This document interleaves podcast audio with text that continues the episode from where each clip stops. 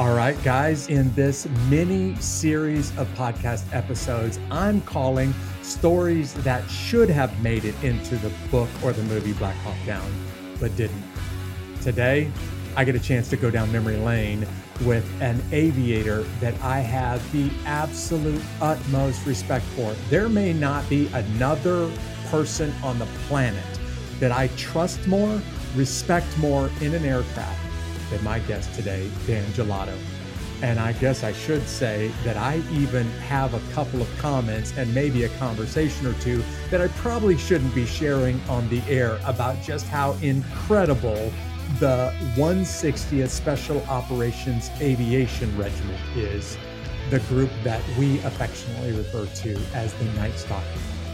On this episode, I get a chance to talk to one of my favorite Night Stalkers of all times, Dan Jollota. These stories of triumph over adversity will help you handle your toughest days in life and become unbeatable. And before I get into the conversation with Dan, I just want to say thanks to the Solomon Foundation. Those folks are sponsoring this episode, and if you want to know more about how they help the local church grow, how they help people get an excellent return on their investment and make an internal impact at the same time, well, just swing over and check them out at the solomon foundation dot org. Now, here's my conversation with one of the greatest helicopter pilots I've ever seen in my life, Dan Jollota. Hey, Dan. Thanks for being on this episode of Unbeatable with me. Hi, Jeff. How are you? I'm great, man. It is good to see your face. It's good to see yours. It's been way too long. I agree. Yeah. Um, we were supposed to get together pretty soon. It doesn't look like that's going to work out. And I'm calling this mini-series stories that should have made it to the book or the movie, I believe deserve to be in the book or the movie, but didn't make it. And your story is incredible, man. Um, in fact, I really think there's a couple of comments that I need to make during this interview that I've never been able to say to you uh, up until now, face-to-face, about what I saw and how much you inspired me during that fight. No, Jeff, uh, Jeff, I appreciate what you're doing with podcasts. And, you know, I think uh, most of us still lie along the road of being quiet professionals, and nobody wants to talk about, you know, what happened thirty years ago. Yeah. You know, but the biggest fight since Vietnam, and uh, it changed so many T T Ps, you know, uh, techniques, yeah. tactic, tactics, techniques, and procedures that carried forward into the uh, current fight for uh, O E F and O I F. Um, there's so much that happened those during that event that we just kind of moved on from it, you know, yeah. and we move, everybody else has, has moved on, but it's good talking about it. And it's good, uh, always, always good catching up with you, by the way. I'm glad you said that, because it is good to talk about these stories that I don't know that I would be having these conversations today if it wasn't for us coming together a couple of times over the last thirty years. Um, but even when the book and the movie Black Hawk Down came out, my mother saw the movie in the movie theater, and She had no, she knew that I was in Somalia. She didn't watch the news, so she didn't know what happened. She watches the movie and she calls me sobbing uncontrollably and said, "Jeff, I just watched the movie and I had no idea what happened to you and your buddies over there." And I said, just what you, you the comment you just made. We were quiet professionals, Mom, and this isn't polite Thanksgiving dinner table conversation. So I just kind of kept it to myself until the movie came out, and now I get the opportunity to talk about it a lot. And it was a different era back then. I mean, nineteen ninety-three, we had no cell phones and no uh, Wi-Fi and no um, social media. Yeah. And, you know, there was events that happened, and I'll, I'll tell you a little bit about the beginning of the whole thing with me, that uh, caused us to just kind of do our job, yeah. you know, and then yeah. afterwards uh, we, we dealt with the aftermath of it all, you know. Yeah, but, uh, some people are listening and they can't even remotely imagine a world without cell phones and internet and social media and instant communication. I wrote letters back and forth to my wife. They went on the big C five bird back and forth to the States. And more than once, we got the letters out of order. So I don't even know what she's talking about. Right. True story, Dan. When I get letter number two that says, hey, the baby and I are, and I was like, what baby are what you baby? referring to? I don't know what baby you're talking about. When letter number one shows up a week later that says, congratulations, daddy, we're pregnant for the first time. Oh um, that's the, no, that's the uh, age of communication that you and I lived in, right. What seems like one hundred years ago back in uh, Somalia. Um, I want people to know about your incredible career as an aviator. You retired as a C W five. Very few human beings in American military have made it to the rank of Chief Warrant Officer five. But Dan, I think you have more service in the military, I'm not exaggerating here, than anybody I know personally in my life. With forty years, basically off and on, forty years of total service to our country, man, I cannot tell you thank you enough for all that you've done for us. Thanks for saying so, Jeff. And, you know, it's, you can't eat the elephant all at one time. It, right. It's one bite at a time, you know. And I never thought in nineteen seventy-six when I enlisted as an E one uh, in the military police corps that uh, thirty or forty years later that I would retire as a C W five aviator, yeah. you know. But it's amazing. It's an amazing path, you know, amazing journey. You know, it's not the destination that's important. It's the journey. It that, is. You yeah. know, kind of makes everything uh, more appropriate. Yeah. Thank you for saying so. I, I appreciate that. Um, Dan, I've been on stages for years all over the world telling people about the men that we I had the privilege of serving with. And I never talk about the Night Stalkers without ta- without using this language. And I mean every word of it. So anybody's ever heard me say this from the stage, I meant every word of it. These are the greatest helicopter pilots on the planet. There isn't even a close second. And you spent many, many years with the Night Stalkers. Let's talk about how you went from being a private M P, uh, M- uh, M P soldier to becoming a helicopter pilot and doing the incredible uh, in your incredible career as an aviator. First of all, the, the Night Stalkers uh, are an amazing group of people because of the people. Yeah, uh, uh, they, you know, they were formed out of a failed um, rescue hostage rescue attempt uh-huh. in nineteen eighty in Tehran, and they, the nation identified the fact that they needed a premier uh, helicopter force to really support the ground forces that were established years uh, back, many many years ago, and then obviously uh, um, another organization that was formed just a few years yeah. before that failed yeah. attempt. Um, But they they continue to amaze me just because of the people associated with it. And people wanted to do more than what's expected of them. Yeah. So they train hard and they fight hard and they, they're passionate about what they do. Uh, but it's a grind. But my career, I mean, my, my career started as an M P because my dad was a cop. And I, I didn't thought know I that. wanted to be All a right. law enforcement guy. Yeah. Uh, lasted two years, and then I, I met some Special Forces guys. Uh, they were going through A N O C, the Advanced Non-Commissioned uh-huh. Officer course. Uh, talked me into changing my job to a combat engineer, went to airborne school, went to S F school. You were an um, eighteen Echo. Is that no, right? I was a Charlie. twelve Bravo, or twelve Bravo S, oh. but I was an eighteen Charlie eventually. eighteen Charlie, yeah, okay. So I was a demolitions guy. All right. Uh, served on an A-team uh, for a while, and then started jumping out of airplanes for a living and met these awesome parachutists called the Golden Knights. Yeah. Assessed, uh, got picked up on the Golden Knights um, and spent four years jumping out of airplanes for a living. What? And then met these aviators in eighties in the eighties that were Vietnam era uh, pilots that had forty and fifty air medals. And they were just unbelievable warrant officers out there serving, you know, in the Golden Knights. And they convinced me to apply to flight school, and that started the whole path wow. of this aviation thing. That it's just, it just went from one thing to another, and I got offered to go to diff, this event and this selection wow. and this assessment and this training. And it's amazing, you know, looking back on it, it's amazing how you, you go down this path and you try yeah. to figure out where to go on these crossroads. Man. I got to explain a few things to the audience just now. Okay, you have just went literally from the best to the best to the best in a very short period of time. eighteen series, the Special Forces, the Green Berets of the U S Army. Nobody can do that mission that they do all over the world better.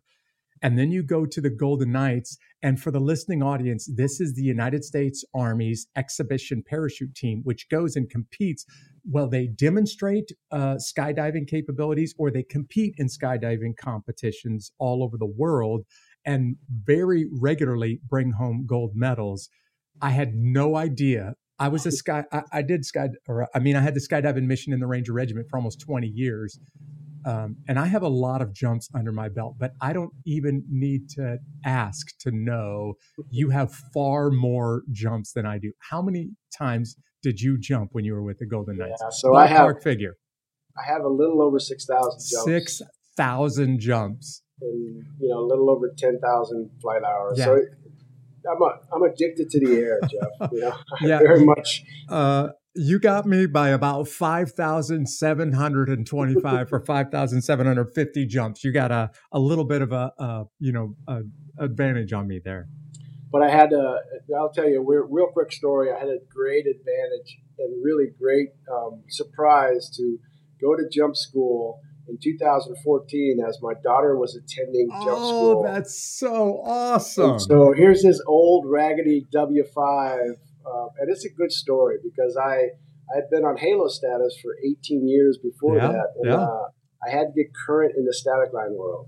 So I made a jump in June and then went down to jump school in July. You jumped with to, her. Tell me you jump jumped with, with her. To jump with my daughter. Oh, so I was that's sitting in the so one, amazing, man. Sitting in the C one thirty with her.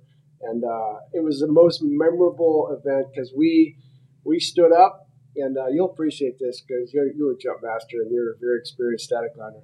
We stood up and I tried to hook up, and the safety was in my face because I was having a problem trying to get the double gated yeah, yeah, yeah. Uh, static line hook. Uh-huh. And my daughter is sitting next to me, and she's just she's, laughing at me. She's, she thinks I'm such a rude. You she's know? Like, this this novice doesn't know what he's doing in an so airplane. I finally, I I finally just put my hands up and I gave up, and the safety had to undo my, my uh, static line and hook me up. And oh, that's so funny. And people are probably looking at you like, this guy's only had two or three jumps in his life. Meanwhile, six thousand jumps later, um, dude, that is a memory that yeah. I would cherish, being able to be we, with your daughter on one of her first jumps. Oh, my jumps. God. We we ran off Friar Drop Zone, you know, at Benning. Yeah. Um, and uh, I guess more these days, but uh, we had such a good memory of that. Oh, that's event, so you know, cool. Yeah. Airborne wings yeah.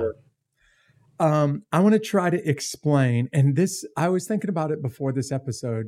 This is going to be hard for me to do. I want to try to explain with your help, Dan, just how amazing the Night Stalkers are. So play along with me, William.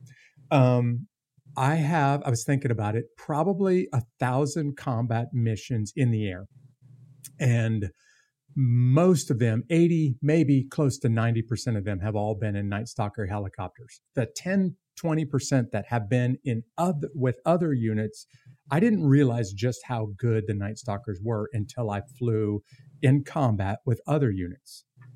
So I want people to understand just how talented you and the other Night Stalker pilots are, the whole unit. And And like you just said, it's the people. It's not the aircraft. It's not the equipment. It's not even the amazing training, though the training itself is incredible.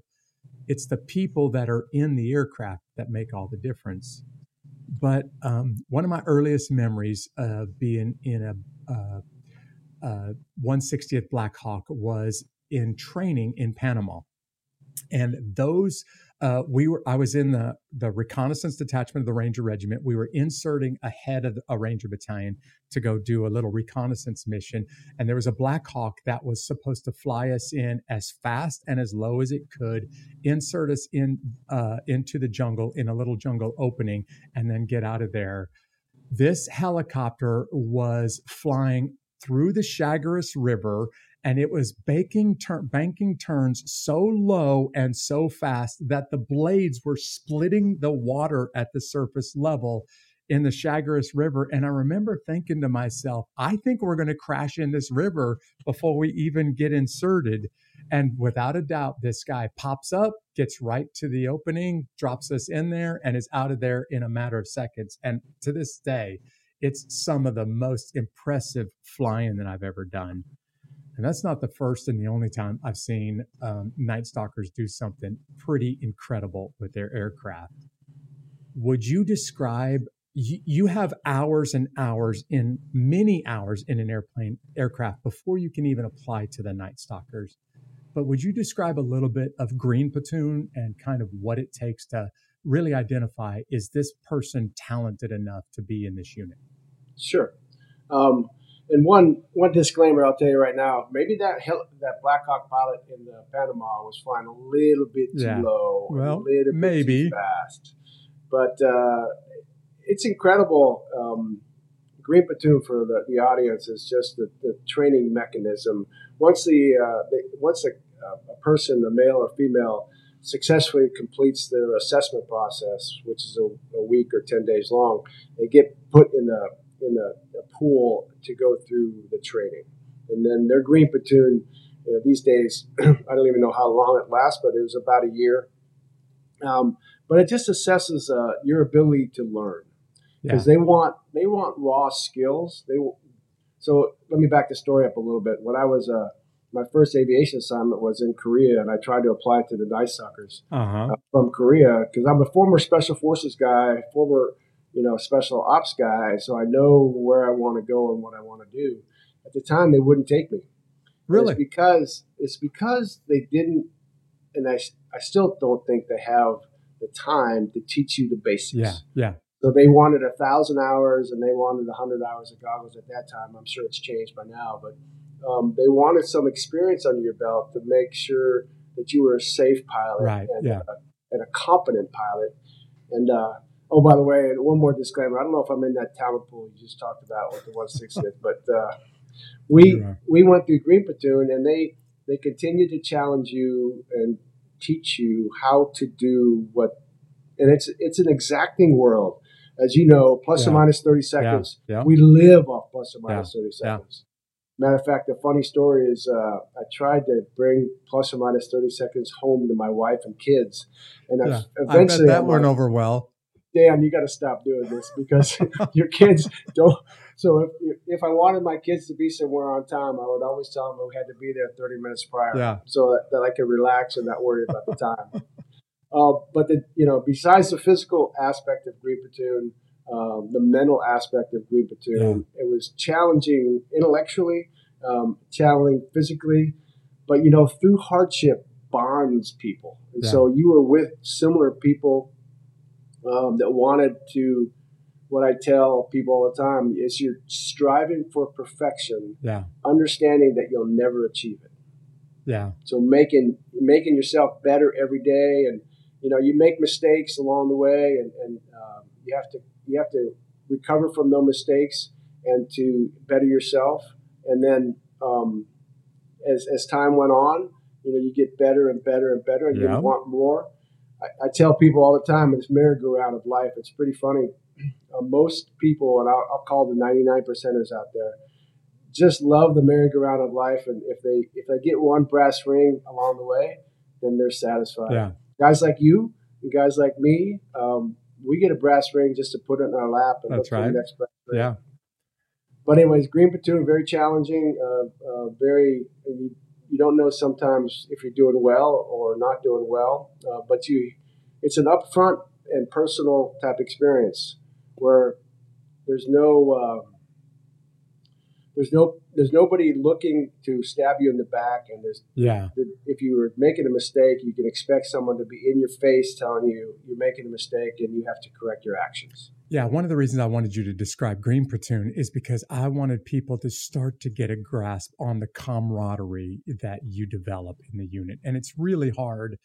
Truth is, for anybody who's not served around that kind of really talented, highly committed people, and then gone through those kind of hardships together, even my own closest family relationships don't share the camaraderie with yeah. guys like you and others that I served with in combat. And it's hard to explain what builds that tight of a bond.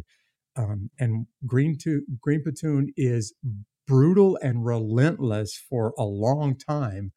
And when you're done, man, there's it's in amazing. The, the, the abilities of those those leaders are amazing. What's amazing too, Jeff, and you hit the nail on the head. But I think through through hardship and through uh, through pain and suffering builds bonds. Yeah, definitely. So if I'm with you and we're doing something together, and, and we are um, suffering either physically or mentally or psychologically or emotionally, you know, and we get through it, uh, we're bonded together for life. Yeah. But you know, Green Platoon, just like the training that you went through. Um, And when you get there, you think you're all that at the end, but you're not. You're not. You're definitely not. Yes, that's right. You just started. You're just at the bottom of the uh, barrel, and, and uh, I got a, I got a real quick. Can I tell you a funny sure, story? Sure. Yeah, about, love right? to. So, um, served in uh, served in Panama, uh-huh. did all that stuff. Went to the went, went to the one sixtieth in uh, the spring of nineteen ninety, and uh, as you know, Desert Shield, Desert Storm yeah. went down. I got left at home. And so now I'm in the one sixtieth, the most premier uh, flying organization in the world. My wife, who was a captain in the Army at the time, deploys the Desert Shield and Desert Storm. Oh, yeah. I walk into the brigade, the one hundred first Aviation Brigade Family Support Group. And I walk in as the as only the male, yeah. as a spouse supporting yeah. my wife that's going overseas. And, and the brigade commander's wife was so funny. She's like, "What are you, what are you doing here, sir?" Like, I am just participating That's right. as a spouse, yeah. Yeah. supporting my wife.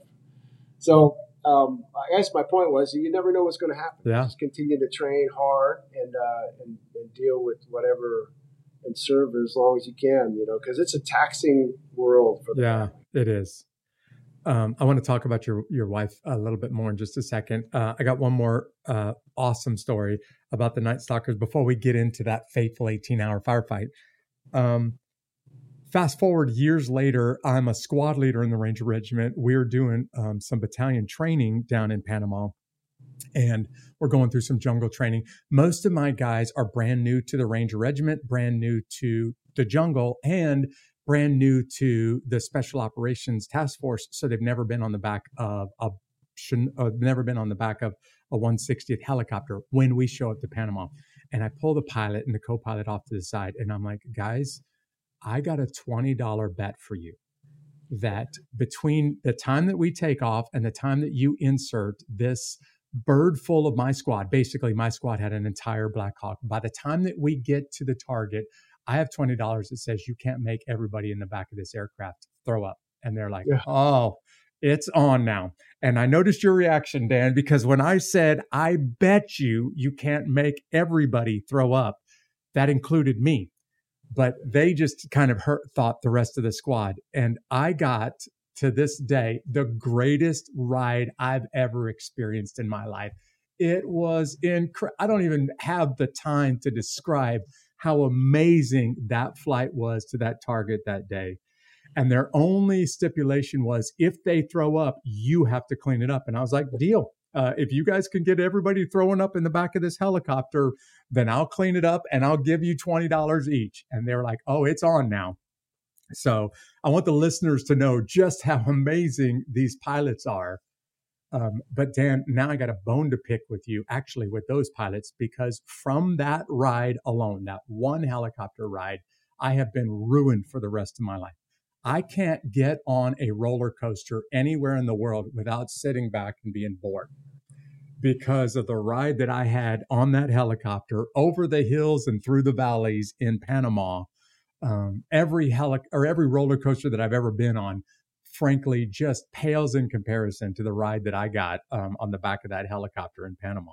Well, but Jeff, you and most of the listeners out there, you know, think that's a really brutal story, you know, but the pilots would actually, you know, do maneuvers to make people sick in the back. And most of the aviators out there, including myself, was like, "That is not our intent." That's right. Because, you know, if you if you do um, those maneuvers to get somebody sick and back, then when you get to target, you know as well as I, right. you're worthless, you know. But they're you're, you're talking about the bond between uh, pilots and, and the Rangers, and, and the, or uh, well, let's just call them the customers. What the, the, the Night Stalkers yeah. call them, and the customers yeah. and, in the back. customers in the back, but you're talking about a bond between you and the pilots um, that is forever lasting in my heart. Yeah. You know, that, that bonds us to uh, to do things uh, that's beyond what most people uh, understand or most people think is, is reasonable. Um, but, that, you know, the the, uh, the most of the aviators out there just want to be a good supporting element yeah. to the ground force, yeah. you know, to the customers. And uh, and, the, and you grow, at least I did, you grow uh, such a mutual respect between the ground forces' commitment to the ground and your commitment to the customers, yeah. to the guys in back, that you'll never leave them. I mean, and, and it, it kind of segues off into the um, our, our Task Force Ranger world. Um, when we we bonded together so well that, you know, we aviators, most of us felt so helpless because you guys were stuck out there yeah. on the ground and yeah. we couldn't help you get out, you know, for those hours and hours and hours. So anyways, um, I, I just think that, you know, it it's good you can't get on a roller coaster yeah. without thinking about the Black Hawk, but really for your listeners and for most of us aviators, you know, that's really not our intent, you know, is to make everybody sick in the back, you know. I'd much rather be healthy, you know, when we got to the ground. I wanted my guys to know you need to be ready for anything at any time. And it, and as intense as this ride might be, um, I did a, right before you you may remember, right before we got ready to, uh, we assembled together in North Carolina and then launched for Somalia. We were doing a giant joint exercise out in Texas. And I was riding on the pods of a little bird, flying at night really fast, really low. I didn't even realize how low and how fast we were going with the Night Stalkers until we came across this ranch out in the middle of nowhere, Texas, and we came across a herd of cattle. And as we came across the herd of t- cattle, it occurred to me that I'm looking at the cattle in the eyes as we're flying by them in a little bird at night under nods. And I was thinking that makes us just a few feet above ground level.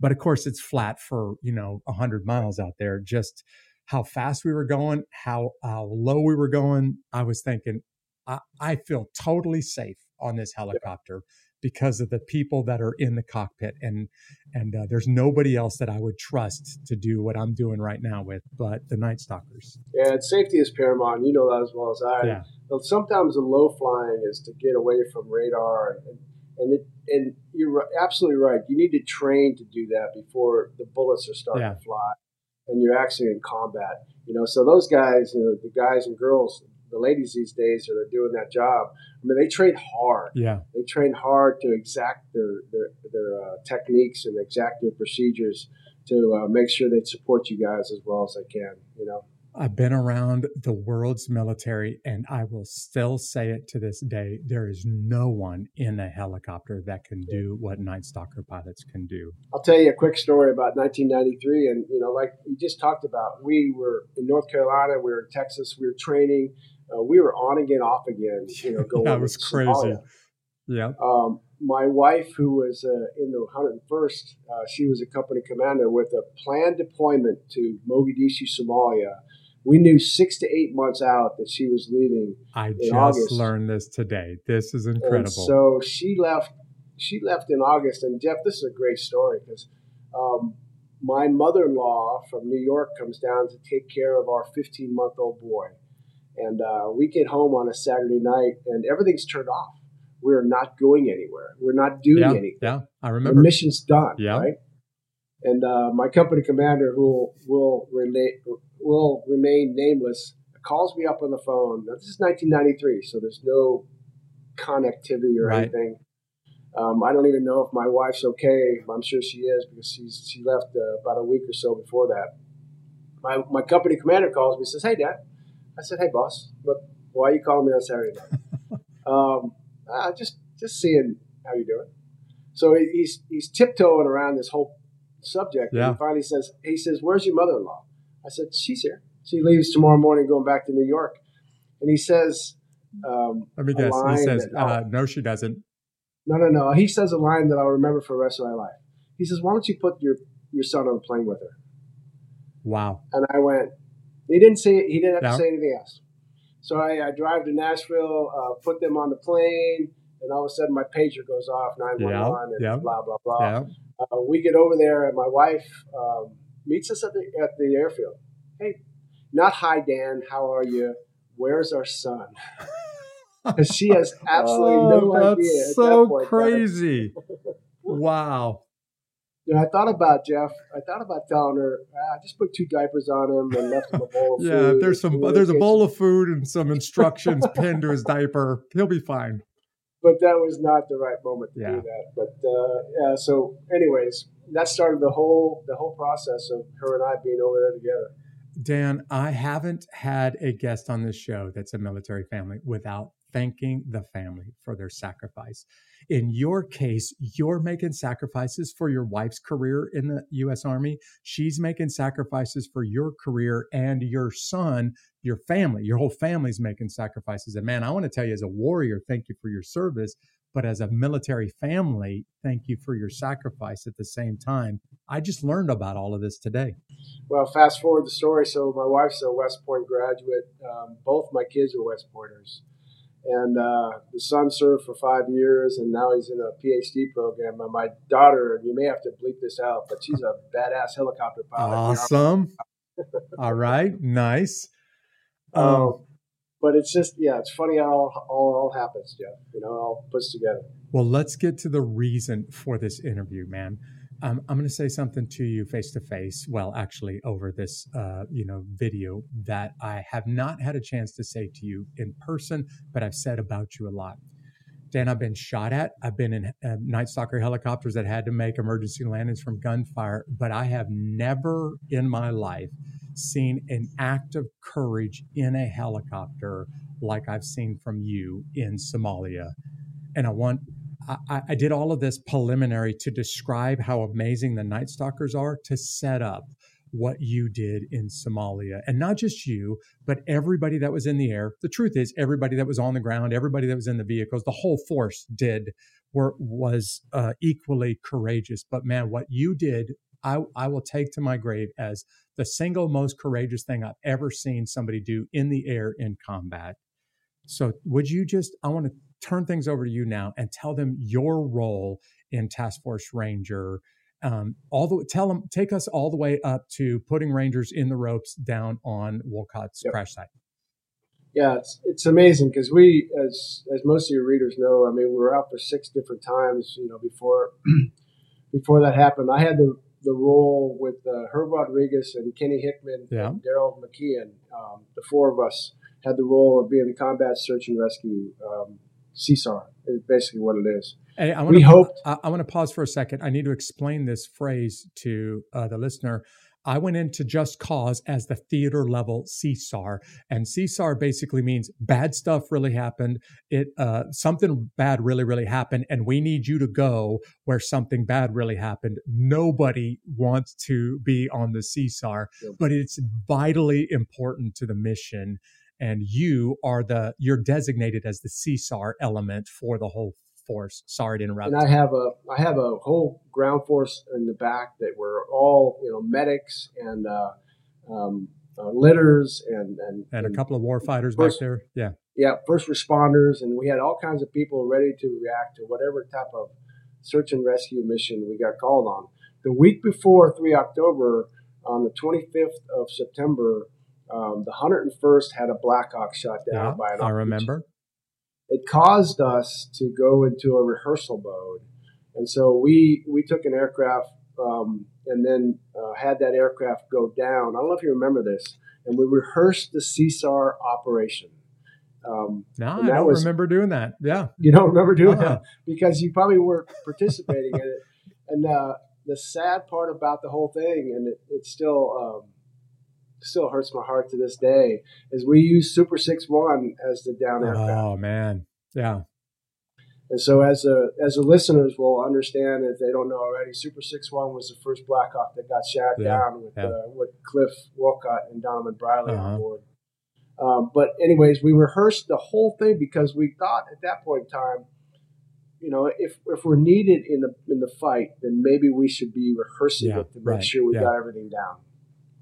So fast forward the operation, uh, three October, Um, as everybody understands, we lost, you know, a dear Ranger uh, and the insertion of the whole uh-huh. thing.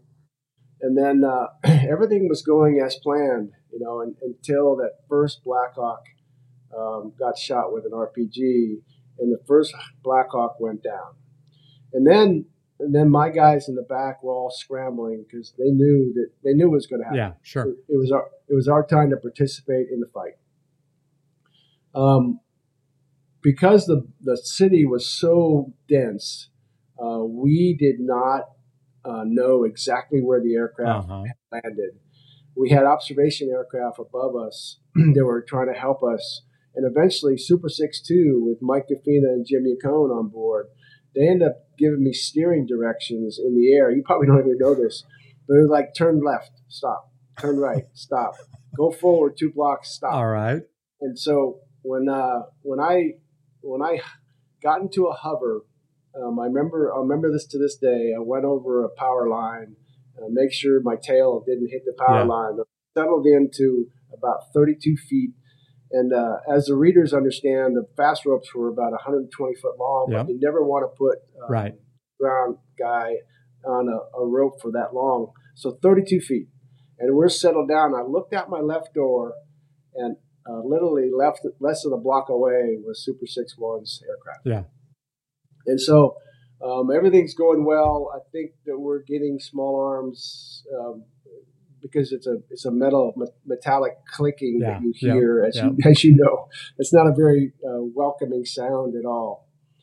Um, but at some point in time, an R P G strikes my aircraft so hard, it rocked us left and yeah. right, fore and aft. Um And I was on the flight controls at the time. Herb Rodriguez, uh, my co-pilot, was also monitoring them. But my initial reactions was to get out of yep. there. Uh, so when I pulled in power and uh, started climbing, um, to this day, Kenny Hickman and Daryl McKee in the back were screaming at me uh-huh.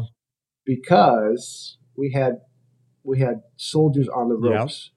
They were clinging for their life at that point in time because they were on a They're on a merry-go-round ride, trying trying to figure out what to do next. And I think I only think we, we climbed probably two to three hundred feet above the ground, and then uh, Kenny and uh, Daryl talked me back down into yeah. that hover hole.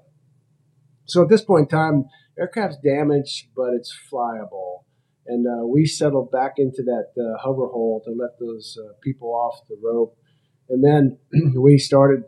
We really realized we had an aircraft damage. Yeah. Um, with one already down in the city, um, my initial intent was to get back to the airfield. So all four of us talked, and uh, the damage to the aircraft was not significant, but it was damaged and whistling. It had a hole in the blade.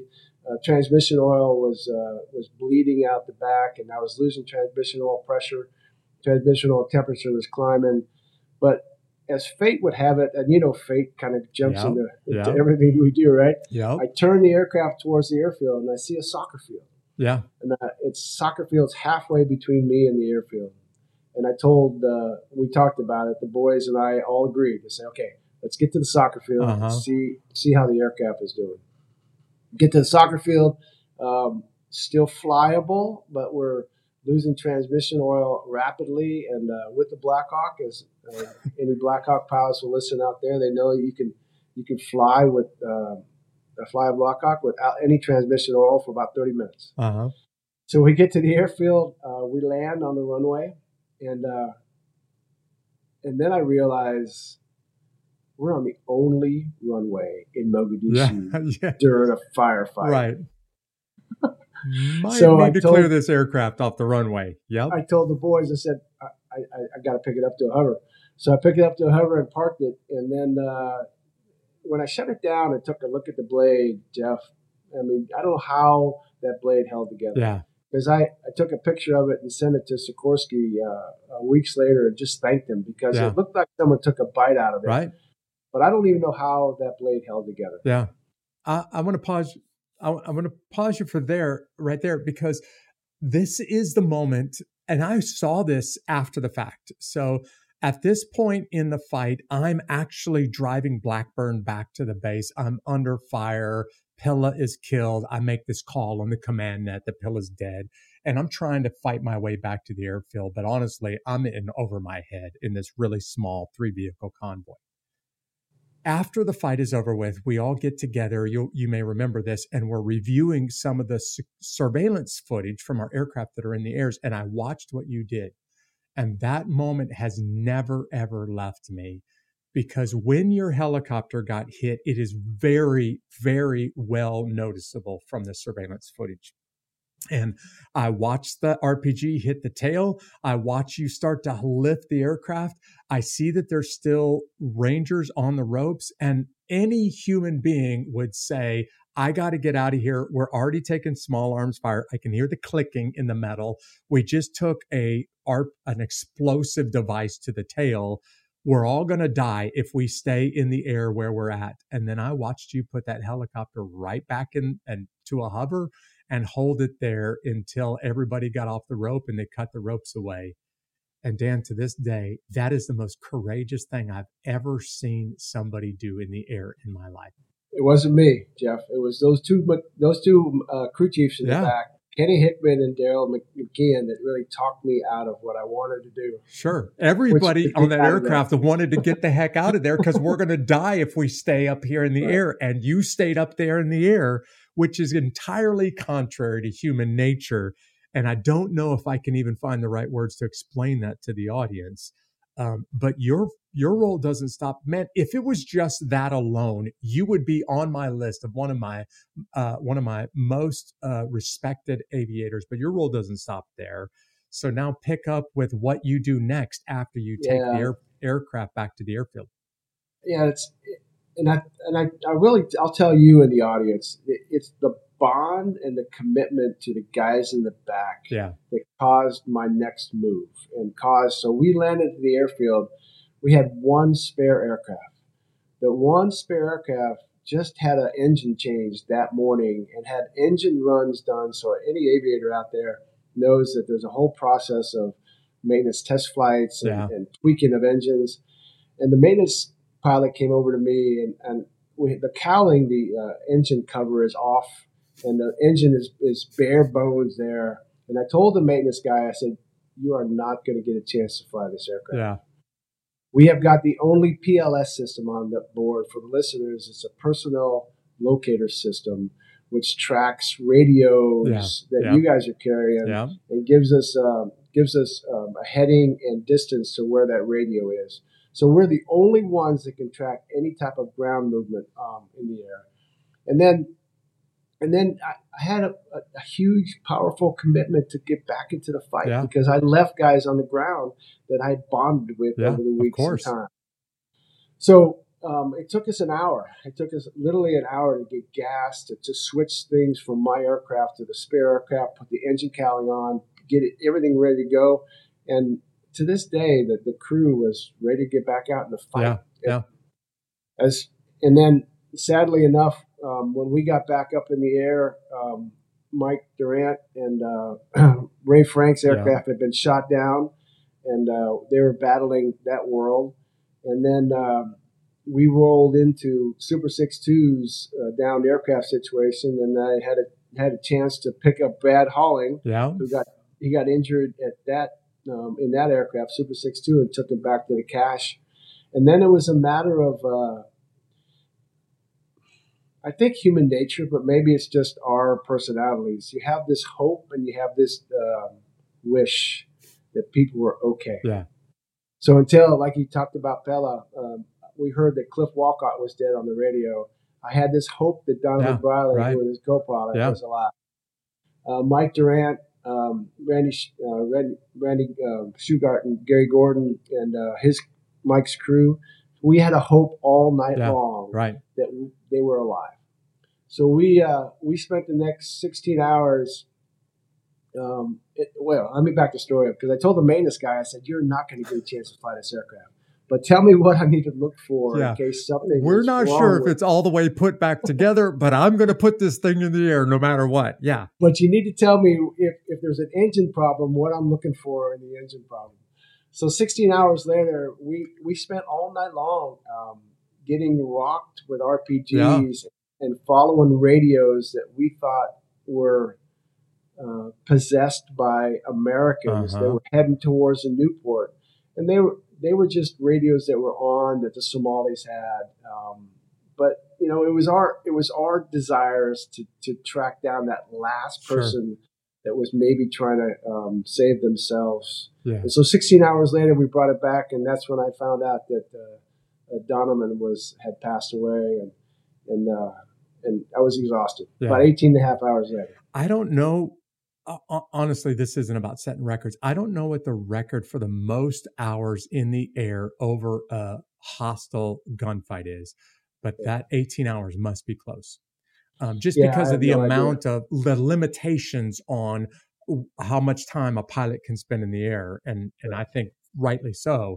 Um, and you broke almost all of those limitations and not, n- you broke almost all of those rules just to stay up there and to try to help guys uh, get out alive if possible.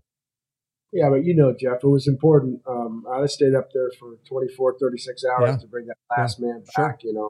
Yeah. And, uh, you know, as fate would have it, we we lost so many soldiers that day, and so many soldiers got injured, you know, in, in that in that firefight. Um, and as a supporting role of battle, you know, an aviator, you know, you just want to do everything you can to help you guys. And we felt so helpless, you know, yeah. when you guys were in the fight, because we couldn't get down there to help yeah. you. You know, we couldn't get down there to get you out of there, you know. Um, but it was a, it was a, It was an ordeal that obviously will be forever in our hearts, sure, you know, ever in our course. soul. Yeah.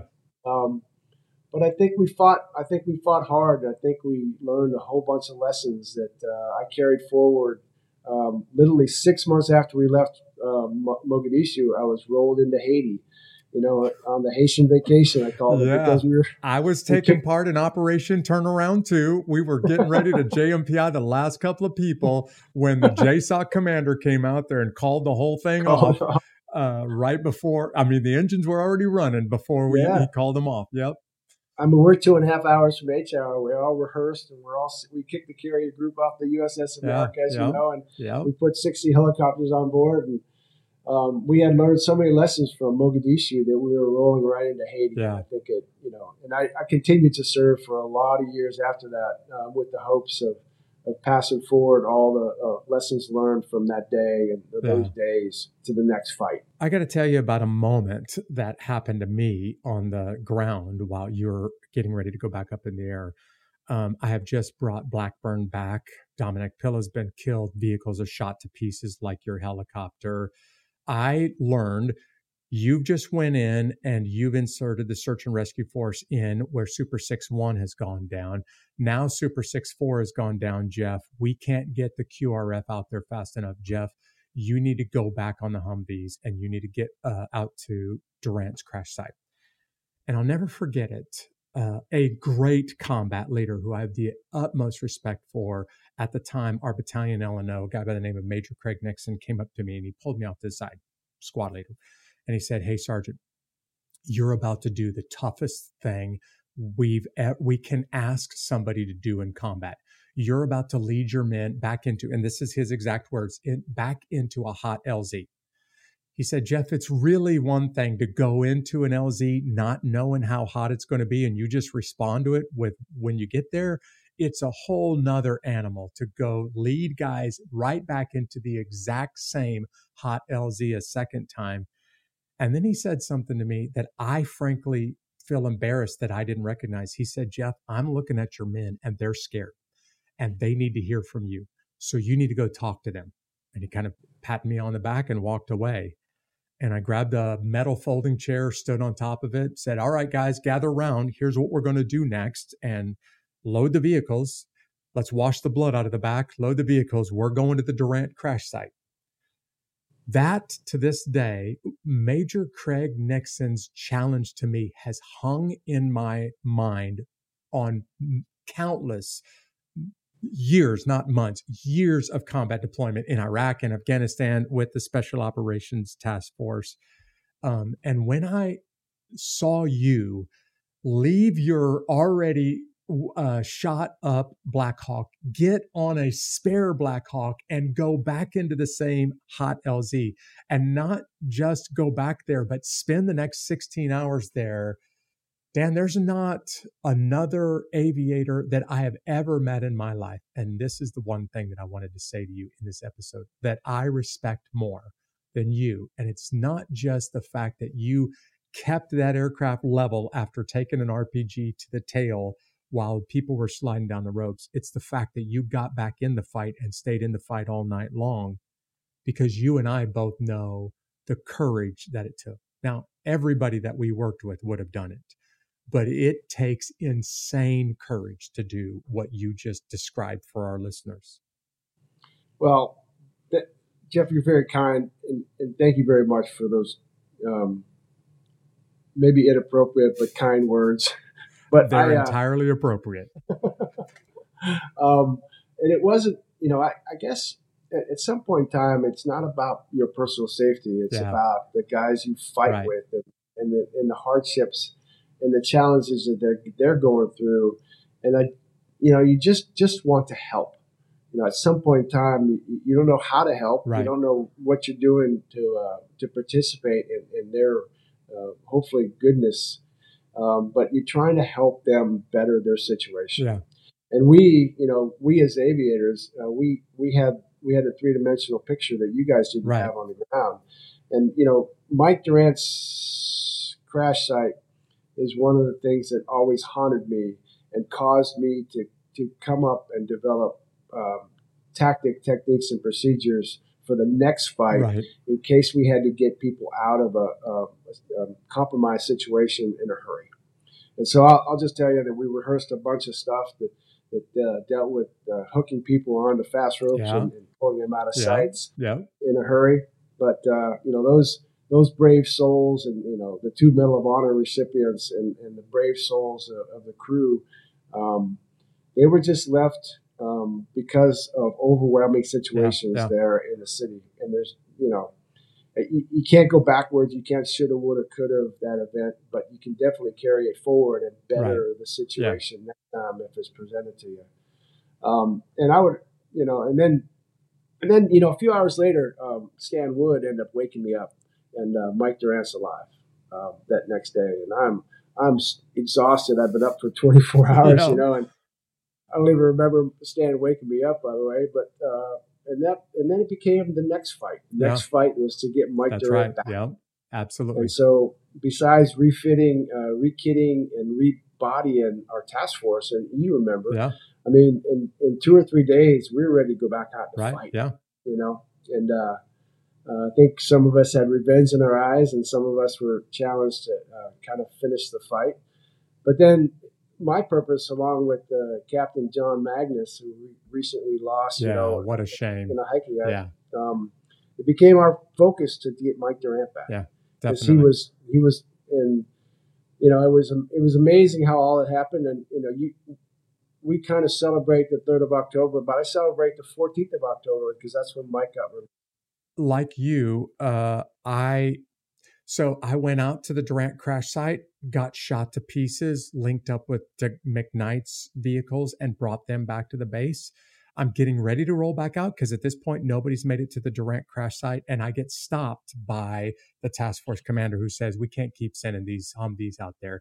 They're light skin Humvees, fiberglass and aluminum. And that's when we made the call for help. Um, I joined in. My guys stayed on the same three hum or same two Humvees and joined in with this big multinational convoy. Rolled back out into city streets about eleven o'clock that night, and I stayed out there, the last vehicle to make it back in the next day. Even the Pakistani tanks and the Malaysian A P Cs left the target really? before we did. But I also need to say to you, Dan, that I am convinced the miniguns, the Night Stalker miniguns, won the fight. Carried the fight that night. On the ground, we were responding to what's ten feet away from us. I don't have the three-dimensional picture, as you said.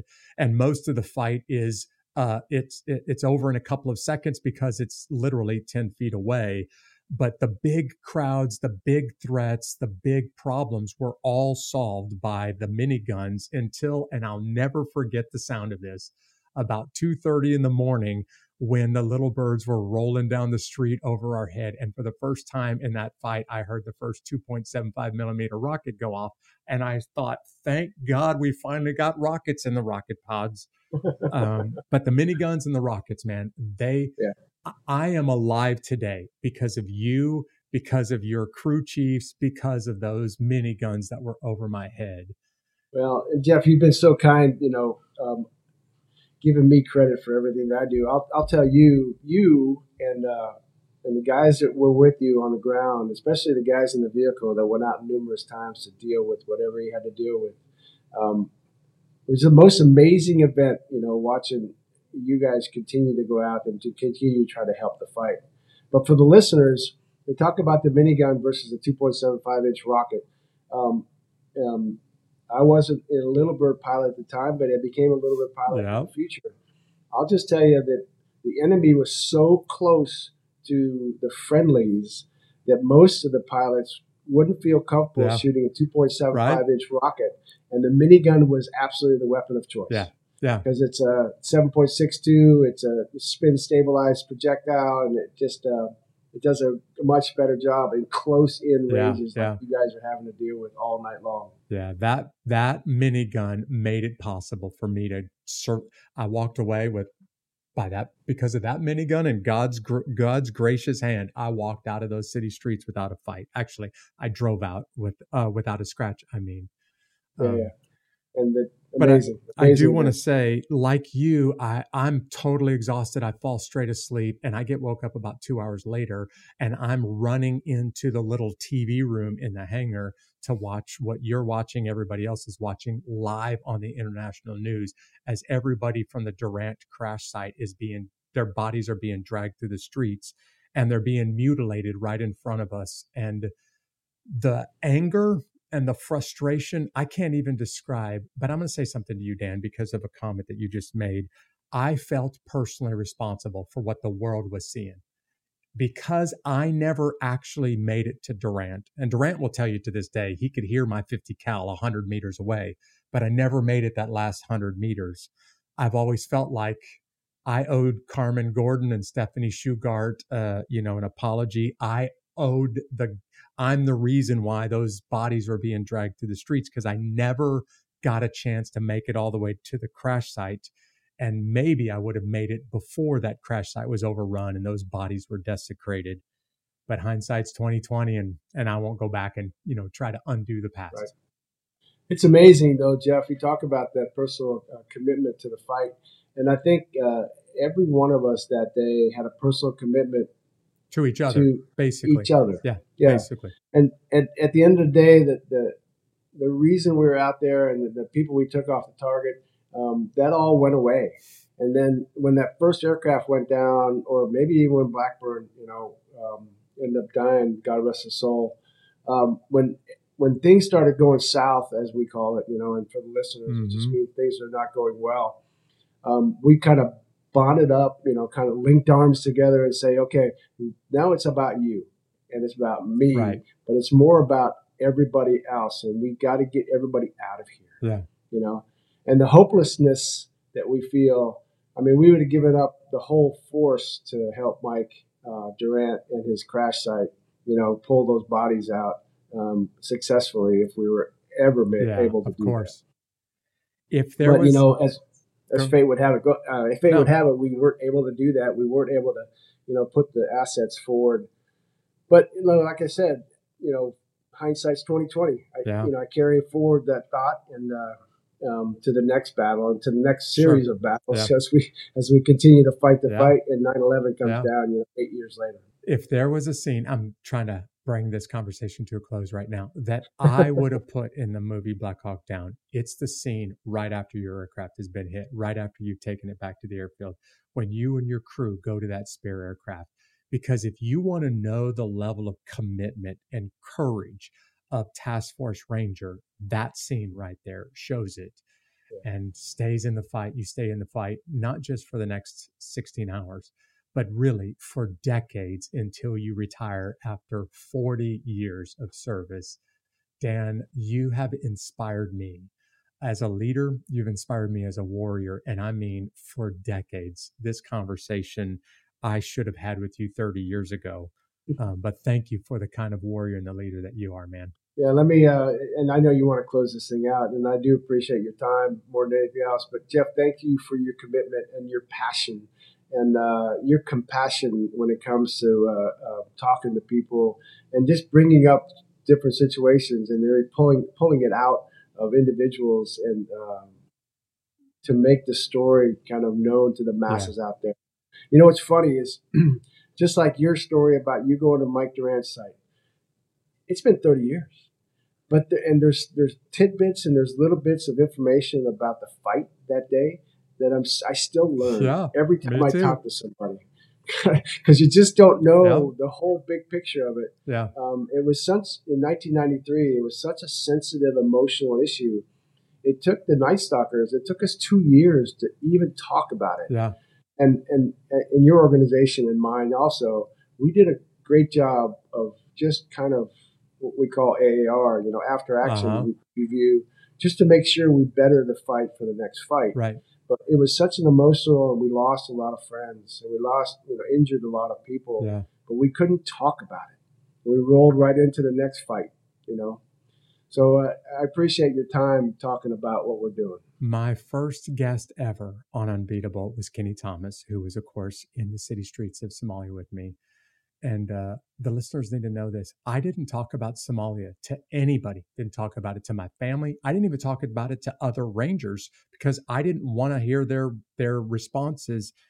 And then Kenny said something to me years later that really, really touched my heart. He said, Jeff, you owe it to the guys that are in National Arlington National Cemetery to tell what happened and to tell their story. And that was the moment I decided, you know what? I'm going to talk. I'm going to talk about it a lot. And if God gives me the, ch- the opportunity, I'm not even going to talk about me. I'm going to talk about other people because the world needs to know what the what the guys that you and I served with did during that fight. And that's and why. Thank you. And thank you for doing it. Yeah, man. That's why I just want to say thank you for being part of this special mini-series. These are the stories that I wish would have made it into the movie. Dan, you're amazing. Thanks, man. Thanks, Jeff. Appreciate your time. I meant every word that I said to Dan during this episode. There is no one I am more impressed by, actually more inspired by, in an aircraft than Dan Jollota and what he did over my head in Somalia. Dan, thank you. I wouldn't be alive today if it wasn't for you, buddy. I want to thank the guests. I want to thank all of the audience that are listening to this episode. And if you just started hearing this mini series, man, there's a lot of amazing conversations that we've had in the past more than one hundred episodes that you should go back and check out. Maybe you should just go ahead and subscribe to this podcast on your favorite podcast platform. Or if you want to watch the video, go subscribe on our YouTube channel. There's some pretty incredible guests that we've talked to. There's also some pretty incredible people that stay connected with us on social media. And our fan of the week for this week is Desley Power. And I just want to say to Desley, thank you for being so engaged and so involved on social media. If you haven't found us on social media, you can just simply go out there and search at Unbeatable Podcast, and you'll stumble across us on almost any social media platform. Dan is an amazing, legendary warrior, not just an aviator. But there's also some pretty incredible, amazing people that are very connected with this podcast. We call them the Unbeatable Army. And if you want to become part of the Unbeatable Army, it's totally free. I have some free giveaways. I have some free content. I send information to your inbox every week and will never spam you, will never blow up your email. But if you want to become part of the Unbeatable Army also, just simply go over to unbeatable army dot com. Thanks for joining me for this episode. I got two more episodes of guests that I'm going to bring you, stories that I think should be in the movie Black Hawk Down, but they never made it. So you got to come back next week and hear my interview with my guest next week. See you next time.